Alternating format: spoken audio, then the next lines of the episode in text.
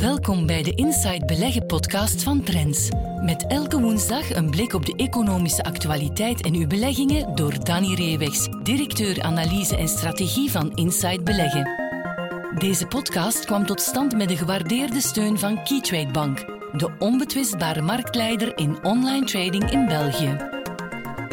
Welkom bij de podcast van Inside Beleggen. Aan het einde van de aflevering zal hoofdeconoom van Keytrade Bank Geert van Herk nog wat dieper ingaan op het relatieve momentum van de Bel 20. Maar eerst spreken we met Danny Rewex van Inside Beleggen. Dag Danny. Dag chef. Ja, en Danny, een van de sectoren die de laatste maanden, het laatste jaar misschien zelfs de wind in de zeilen heeft, is defensie. Ja. En jij hebt er daarom ook nog eens naar gekeken van hoe die sector ervoor staat en wat de kansen zijn voor beleggers. Uh, misschien om even in het algemeen te beginnen. Wat maakt de vooruitzichten voor die defensieaandelen nog altijd wel positief momenteel? Ja, dat is toch wel een sector waar de gigantische ommekeer uh, sprake is. Echt een U-turn. In die zin dat uh, vooral in Europa, de oorlog in Oekraïne op het Europese vasteland, iets dat we niet meer voor mogelijk hielden, is toch gebeurd. En uh, decennia lang hebben vooral de Europese landen, uh, het eerste dat ze bezuinigden was op defensie. Hè. Dus daar is serieuze afbouw geweest, zowel in, in, het aantal manschappen, maar ook in materieel. En dat is natuurlijk het belangrijkste. En dat moet helemaal opgebouwd worden om twee redenen. Eén, ja, uh, iedereen voelt aan, we moeten ons terug versterken. Mm -hmm. hè, er is die, terug die dreiging van Rusland die lang weg was. Uh, als Oekraïne zouden uh, veroveren, ja, waarom zou ze dan niet een volgende, volgende land, bijvoorbeeld de Baltische Staten nemen? Dat zijn wel NATO-landen. Zweden, Finland wil er ook snel bij, ja. omdat ze zich ook bedreigd voelen. Ja, dan moet je natuurlijk wel een veel beter uitgerust leger hebben. Dus er moet terug. En alle landen van de NATO hebben, zich daar ook, hebben dat aangekondigd. Ze zullen de komende jaren, dat is niet voor één jaar, maar echt het komende decennium, mm -hmm. terug zwaarder gaan investeren in defensie. Ten eerste omdat ze, ja, nog heel weinig goed materiaal over hebben. En ten tweede, ja, heel wat van dat materiaal wordt nu naar Oekraïne gestuurd hè, om, om dat land te helpen in de oorlog tegen Rusland. Maar dan heb je natuurlijk, uh, ben je het kwijt um, en het kan kapotgeschoten worden, vernietigd worden. Dus het moet sowieso gebeuren. En twee, hè, dat is nu met de anekdote van het ballonincident ook, ja. is op, op, op grotere schaal een andere koude oorlog begonnen ook militair meer en meer is tussen China en de Verenigde Staten om uh, dominantie in de wereld. Uh, die willen alle twee de leidende natie. De ene is het, de andere wil het blijkbaar worden tegen 2049. Dus op dat vlak ook zie je dat China meer en meer militair opbouwt. Amerika kan niet achterblijven, zal zijn inspanningen zeker niet gaan verkleinen. Dus niet alleen het conflict voor hen in, in Oekraïne tegen Rusland, maar dit is ook een, na, na Rusland een tweede grote, tussen aanhalingstekens, vijand gekomen, ja. China, en dat gaat ook militaire consequenties hebben. Die ontwikkelingen zorgen inderdaad over een, een opwaartse trend van de defensieaandelen wereldwijd. Dat, dat ja. hebben we ook gezien.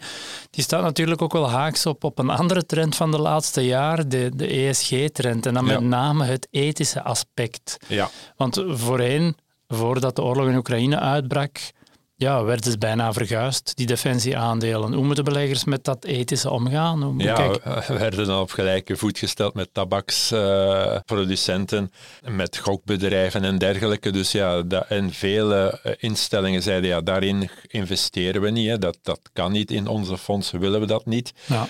Natuurlijk is de andere klok die wordt geluid van ja, maar ja, defensie wil zeggen verdedigen. Hè. Dus als je niet verdedigt, als je niet investeert in defensie, dan maakt je zwak en dan uh, kun je ten prooi vallen. Hè. Uh, vele analisten zeggen ja, het is door de verzwakking, hè, de, de verminderde defensieuitgaven in Europa, dat Rusland kans heeft gezien om die oorlog te ontketen. Oekraïne moest, de NATO moest de Europese defensie veel sterker gestaan hebben, dan zouden ze het misschien niet hebben gedaan. Dus in die zin ja, uh, is, het, is het ja, noodzakelijk om zichzelf te verdedigen. Dus je hebt daar beide partijen in. En dat is natuurlijk een individuele keuze die beleggers moeten maken. Ja, hoe, hoe sta ik daarin? Uh, wil ik daar of, of wil ik daar niet in investeren? Daar zijn argumenten voor en tegen.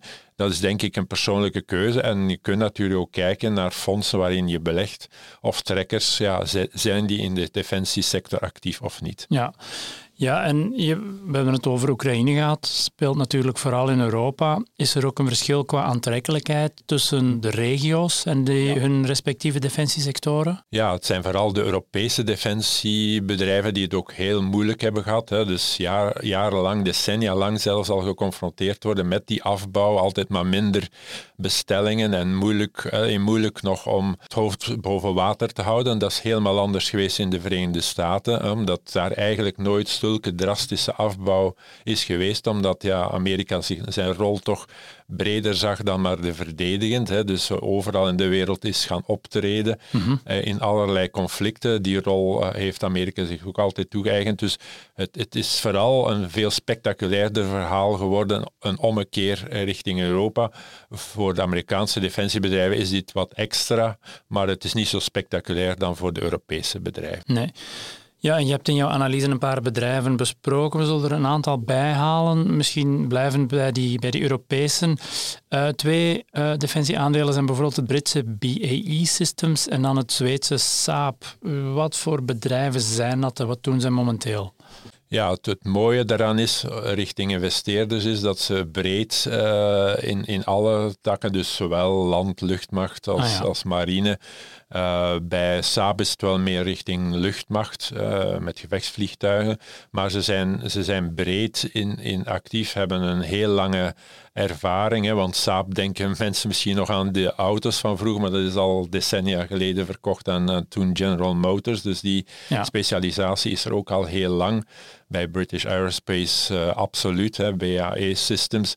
Dus in die zin ja, zijn zeer ervaren en, en mogen natuurlijk nu de komende jaren heel wat extra orders verwachten. Ja, en dan een andere speler, ook een Brit, maar die wel een beetje in iets wat andere niches actief is, is het Britse Kinetic.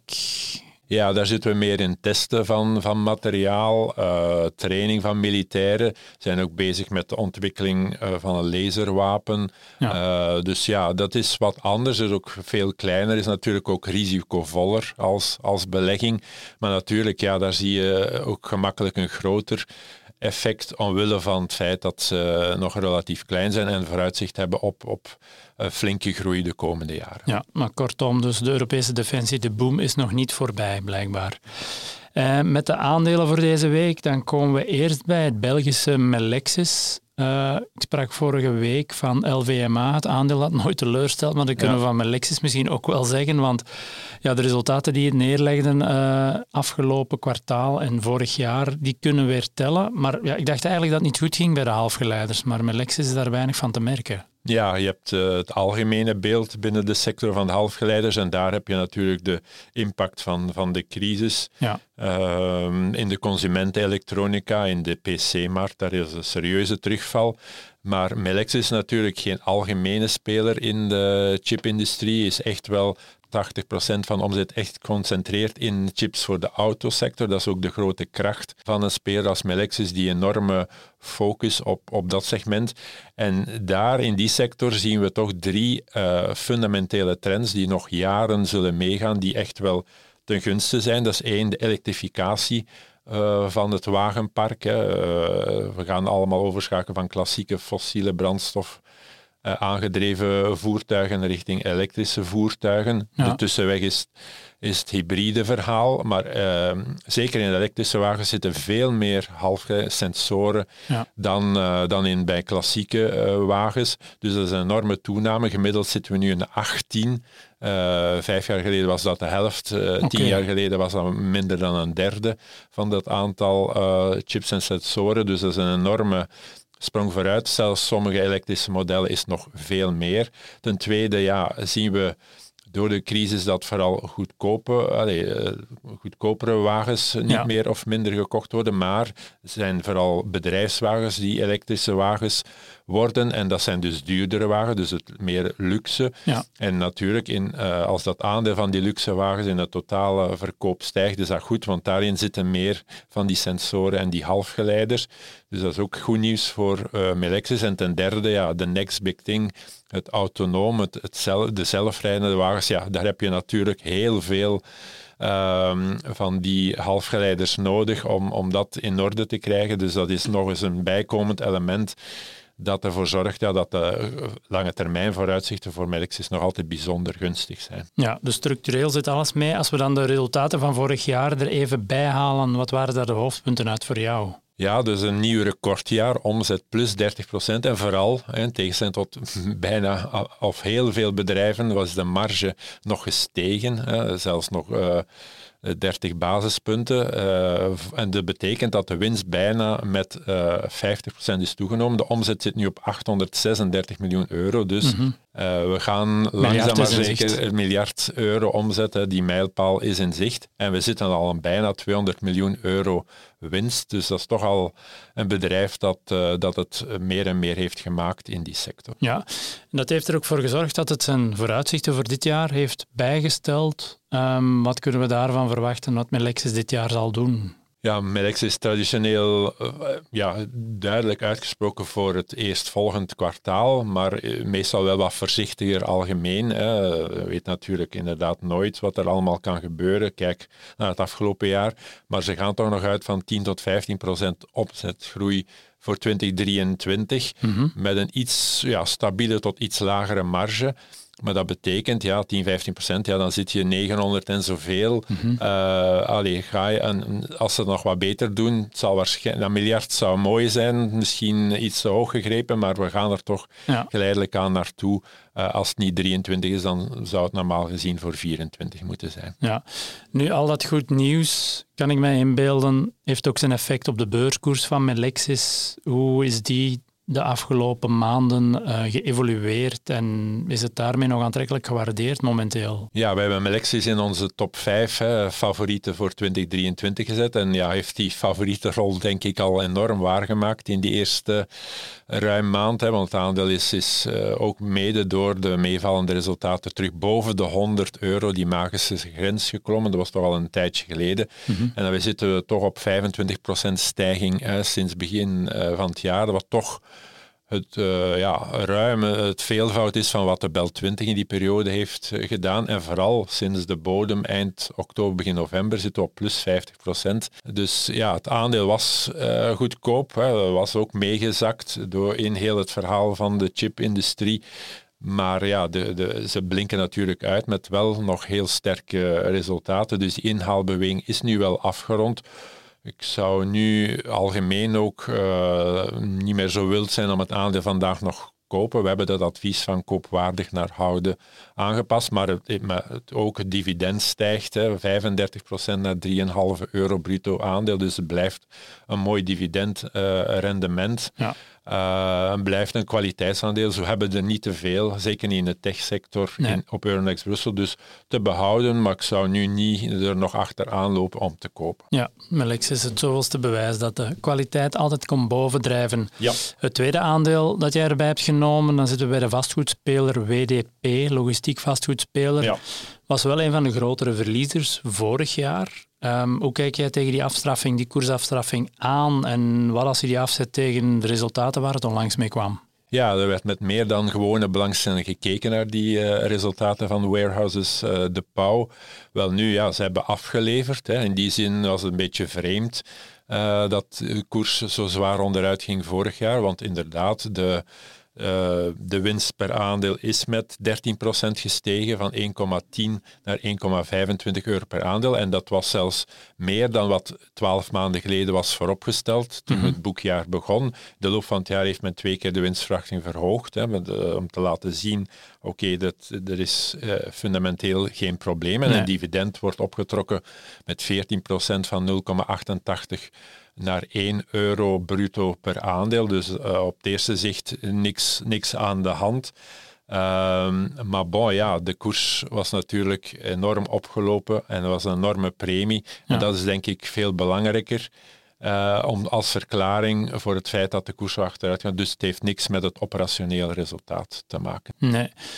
En wat betreft de financiële positie, want voor uh, vastgoedspelers. Zijn de schulden wel een belangrijke parameter om uh, daar naar te kijken. Hoe gaat WDP daarmee om en hoe is die schuldgraad geëvolueerd? Ja, WDP heeft het toch aangedurfd in oktober, in volle crisis zal ik maar zeggen, zeker een beurscrisis rond die vastgoedaandeel, om toch nog 300 miljoen euro te gaan ophalen. Hè. Dus een kapitaalverhoging gedaan tegen 23,20 euro per aandeel. Dat was snel overschreven, waardoor de schuldgraad ook ten opzichte van eind uh, 2021 gedaald is naar 35,4 procent. Dus dat is denk ik wel volledig in orde. Ja.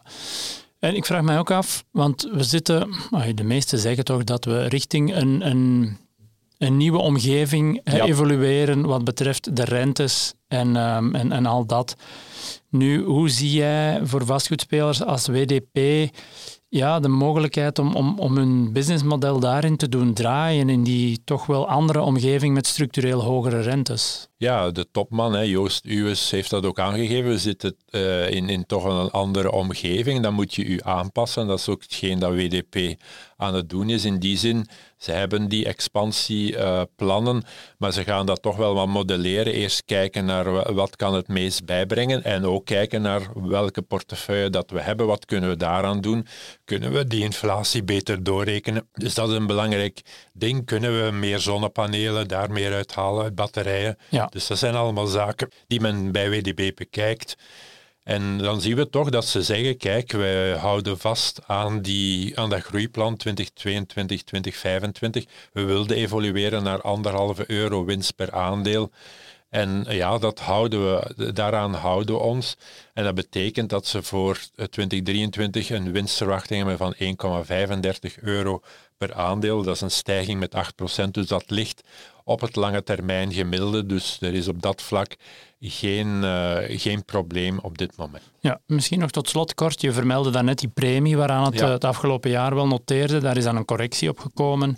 Ondertussen is er weer wat bijgekomen. Ja, hoe noteert het aandeel momenteel in jouw uh, ogen? Ja, dus daar zat uh, de reden waarom het aandeel zo zwaar gezakt is vorig jaar. Dat was dat er een premie was op de intrinsieke waarde. Die lag rond de 20 euro. En de beurskoers op een gegeven moment tot 42 euro gestegen. Dat betekent een premie van 110 procent. Dus dat was wel heel, heel, heel veel. En dan komen we wel uh, met dat het uh, omgeving veranderd is. Dat is dat de intrinsieke waarde uh, vorig jaar maar beperkt is gestegen van 20,1 naar 20,7 euro per aandeel. De markt, allee, veel analisten was, waren uitgegaan van een stijging tot 3 à 24 euro. Heeft te maken dat door de gestegen renteschatters dat ook zijn gaan verrekenen in ah, hun verdiscontering. En hebben we gezien ja, dat ze eigenlijk uh, voor het eerst in het vierde kwartaal toch minwaarde afschrijvingen hebben moeten boeken. En dat betekent ja, een koers die nu terug richting 30 euro geëvalueerd is, dat we niet meer aan 100% premie, maar wel terug aan 50% premie zitten. Vandaar ook hier dat we toch uh, besloten hebben om het advies terug uh, te verlagen. We hebben een aantal maanden op koopwaardig gestaan, maar nu zitten we terug op, op houden, omwille van terug een premie die opgelopen is. Dus we hopen toch uh, op korte termijn dat het aandeel wat terugvalt. Ik denk dat 6, 27 euro, dat kunnen we nog betalen, maar 29, 30 euro wordt toch weer iets te veel. Nee, goed. Perfect. Jij bent heel hard bedankt voor jouw kijk en inzichten daarover en graag tot volgende keer. Graag gedaan, tot volgende keer. We luisteren nu naar Geert van Herk, Chief Economist van Keytrade Bank, met zijn analyse op een aspect van de economische actualiteit. Hallo iedereen en welkom bij onze wekelijkse bijdrage aan de Inside Beleggen podcast. In de podcast van vandaag staan we even stil bij onze relatieve momentumstrategie voor de Bel 20. Voor luisteraars voor wie dit de eerste kennismaking is met deze relatieve momentumstrategie, geef ik graag even mee hoe we te werk gaan om de sterkste aandelen uit de Bel 20 te selecteren. Want dat is het doel van deze relatieve momentumstrategie. Dat is dat we de sterkste aandelen uit de Bel 20 uh, gaan identificeren en dat we daarin uh, in gaan beleggen. Hoe gaan we te werk? Wel, voor alle 20 aandelen uit de Bel 20 berekenen we elke maand, op het einde van de maand, de gemiddelde koersprestatie. En die gemiddelde koersprestatie wordt berekend op basis van het gemiddelde van de return op 1, 3, 6 en 12 maanden. Dus voor elk van de Bel 20 aandelen nemen we deze vier parameters, we tellen die op, we delen door 4 en dan komen we op onze gemiddelde return voor de Bel 20 aandelen. En we doen dat voor elk aandeel en we rangschikken dan van hoog naar laag. Goed, voor we de selectie voor deze maand geven, voor februari 2023, gaan we eerst even terugkijken naar januari 2023. Ja, januari was een zeer goede maand voor eh, de Bel 20. De Bel 20 steeg met 4,31% De vier aandelen die we selecteerden voor de portefeuille van januari, dat waren Dieteren, KBC, Akkermans en Solvay. Die leverden een gemiddeld rendement op van 5,66%. Dus dat staat toch al 1% beter dan de Bel 20. Sterkste prestaties vorige maand kwamen natuurlijk van Solvay en KBC. Want ja, Dieteren en Akkermans ja, die gaven zelfs een licht negatief rendement. Dus ondanks dat twee van de vier aandelen een negatief rendement had in januari 2023, was er toch een mooie prestatie van 5,6%. Goed, wat levert eh, de selectie voor februari 2023 op? Zijn er wijzigingen of blijven die vier aandelen in onze portefeuille zitten? Nee, het antwoord is duidelijk. Er is toch wel wat wijziging gekomen in uh, onze vier aandelen, of de vier sterkste aandelen uh, die we selecteren voor onze portefeuille. KBC en Solvay, die behouden we, maar Akkermans en Dieteren, die worden verkocht. En met die opbrengst kopen we aandelen Ageas en Aperam. Dus dat zijn de twee nieuwe aandelen die in de selectie voor februari komen, dus Ageas en Aparam. Dus als we kijken naar uh, de selectie voor februari 2023, dus KBC, Solvay, Agias en Aparam, ja, dan blijkt toch dat we vooral cyclische aandelen selecteren. Aandelen die profiteren van een economisch herstel, van een goede gang van zaken in de economie. KBC, ja, een bank doet het meestal goed als de economie goed draait. Dan worden er meer kredieten uh, verstrikt. Er zijn natuurlijk ook meer mensen die op zoek gaan naar beleggingen, en wat ook inkomsten genereert uh, voor de banken. Ja, Solvay en Aparam ja, hoef ik ook niet uh, uit te leggen. Hè. Dus bedrijven die actief zijn in de, de chemie, in de staalsector. Dus het is ook logisch, als de wereldeconomie het goed doet, als er optimisme is voor de wereldgroei, ja, dan presteren die aandelen natuurlijk sterk. Dus uh, ja, u ziet hier natuurlijk ook al ja, een eerste opmerking die sommige beleggers wel zullen hebben. Dat is toch het, de rotaties die regelmatig zullen moeten doorgevoerd worden in de portefeuille. Dus hier is dat ook het geval. We, we moeten eigenlijk 50% van de selectie van januari verkopen om te gaan beleggen in uh, de nieuwe aandelen voor februari 2023. Laat dat ook zeer duidelijk zijn. Een momentumstrategie is een actieve strategie. Dus je zal uh, regelmatig uh, veel moeten kopen, veel moeten verkopen. Maar zolang dat natuurlijk gecompenseerd wordt door een mooi rendement, is deze strategie natuurlijk te rechtvaardigen. Wat merken we nog op voor februari 2022? We hebben de sterkste aandelen geïdentificeerd. Misschien is het ook wel interessant om een woordje te doen over de wat zwakkere aandelen uit de Bel 20, of zij die onderaan staan. Ja, daar vinden we toch nog altijd, ja, laten we maar zeggen, wat de defensievere aandelen, de aandelen die profiteren van lagere uh, rentes, oh, dividendaandelen, die natuurlijk de afgelopen jaren sterk presteerden, omdat beleggers een alternatief zochten voor de lage rentevoeten. Doordat de rente de afgelopen jaren gestegen is, ja, is er daar toch een serieuze correctie opgetreden. Dus ja, aandelen die we onderaan zien staan in ons klassement zijn ja, Proximus, VGP, uh, ook uh, Cofinimo uh, staat ook onderaan en ook Sofina, dat vorig jaar een sterke koerscorrectie te verwerken kreeg, omdat ze natuurlijk ja, gepercipieerd worden door de financiële markten, door de beleggers, als een holding die sterk gelieerd is met alles wat met technologie en private equity te maken heeft. Ja, en die waardering heeft natuurlijk ook een beetje een klop gekregen doordat de rente gestegen is.